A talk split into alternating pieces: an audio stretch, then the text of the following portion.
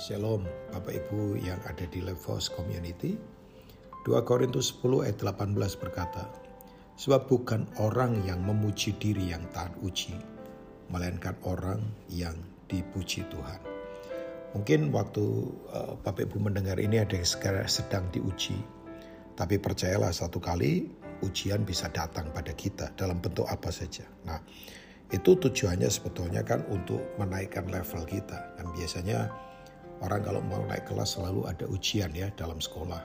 Nah, Bapak Ibu, kalau kita lihat bahwa ternyata orang-orang yang tahan uji itu adalah orang yang tidak memuji dirinya, tapi orang yang dipuji oleh Tuhan. Nah, di Alkitab Bapak Ibu ya, orang yang dipuji Tuhan imannya besar itu ada dua orang. Dan semuanya dua-duanya itu di kitab Injil ya tentunya, itu adalah semua orang di luar Israel. Satu adalah Uh, perwira Kapernaum yang meminta hambanya untuk disembuhkan. Yang kedua adalah wanita Sirofenisia atau wanita yang ada di, di uh, Sidon ya. Itu Bapak Ibu bisa membaca Matius lima belas ayat dua puluh satu sampai dua puluh delapan. Nah, kita melihat bahwa wanita ini datang ya, dia teriak-teriak karena anaknya kerasukan. Tapi kemudian kita tahu responnya Tuhan adalah Tuhan berdiam. Nah, salah satu hal yang membuat orang itu dipuji Tuhan dalam ujian ya adalah sebuah pertanyaan. Kita punya reaksi apa sih kalau Tuhan berdiam? Ketika kita didesak kebutuhan keadaan atau pertolongan, tapi sepertinya Tuhan kok diam, gak menjawab apapun ya. Nah, saya belajar dari wanita ini ya, reaksinya ketika Tuhan berdiam, dia kemudian tidak marah ya, uh, dia kemudian ya tidak punya respon yang salah. Nah, saya tahu satu hal, kalau Tuhan diam memang lebih baik kita ikut diam saja. Gak usah bereaksi apapun, gak usah menuntut, gak usah menyalahkan apapun. Nah, diamnya Tuhan itu bukan berarti dia gak peduli sama kita ya. Karena sebetulnya Tuhan sedang uh, membawa kita kepada sebuah pengertian. Karena diam itu berarti kita lebih tenang ya, tidak uh, tergesa-gesa ya. Orang Jawa bilang tidak gerusa-gerusu begitu ya. Diam itu bukan hal yang gampang ya. Kan makanya Yesaya tiga puluh berkata, dengan bertobat dan tinggal diam kita diselamatkan. Dalam tinggal tenang dan percaya itulah kekuatan kita ya. Bahwa eh, ternyata waktu kita bertobat dan diam kita diselamatkan. Waktu kita tenang dan percaya itu kekuatan kita.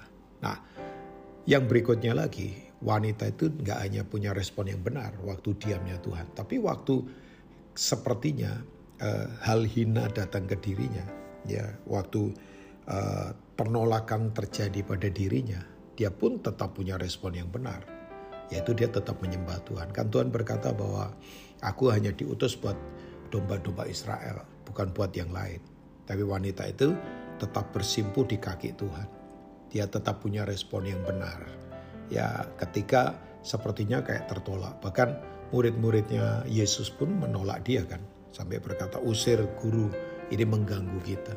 Ya, karena dia uh, menginterpretasikan diamnya Tuhan itu, mereka menafsirkan diamnya Tuhan itu dengan cara salah. Dipikir Tuhan terganggu dan tidak suka sama wanita ini. Padahal Tuhan lagi menunggu atau membentuk reaksi dan karakter dari wanita ini. Tapi berikutnya lagi adalah orang yang tahan uji itu ketika menghadapi seperti penghinaan pada dirinya. Karena ada pernyataan keras dari Yesus, walaupun Yesus tidak menghina. Jelas Yesus, ya Yesus tidak mungkin kan, dia Tuhan yang penuh kasih, yang penuh anugerah kan. Jadi Yesus berkata tidak layak mengambil roti dan memberikannya pada anjing. Nah, tapi ini kan sebetulnya sebuah bahasa penyembahan yang dalam yang disebut dengan proskuneo. Seperti anjing yang menciumi tangan tuanya atau menjilat tangan tuanya.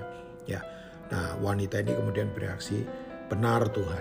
Tapi kan anjing boleh makan remah-remah yang jatuh dari meja tuanya. Wow, itu sebuah reaksi yang begitu luar biasa ketika sepertinya penghinaan datang. Nah, memang betul kan, kalau orang mau direndahkan, orang mau di bentuk itu akan jadi orang yang memang berbeda, akan jadi orang yang ditinggikan yang Alkitab katakan. Nah, kemudian kita tahu reward dari Yesus bukan hanya soal kesembuhannya dari anak wanita ini, itu adalah efek betul dari dari kesetiaannya.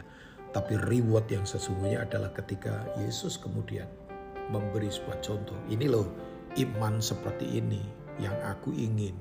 Tapi ternyata aku gak jumpai di antara orang Israel. Bayangkan itu sebuah reward ilahi dari pencipta langit bumi yang begitu luar biasa. Nah, saya berdoa, mari Bapak Ibu di Levos kejarlah ini. Yang tahan uji bukan yang dipuji manusia atau memuji dirinya. Yang tahan uji adalah yang dipuji oleh Tuhan. Tuhan Yesus memberkati.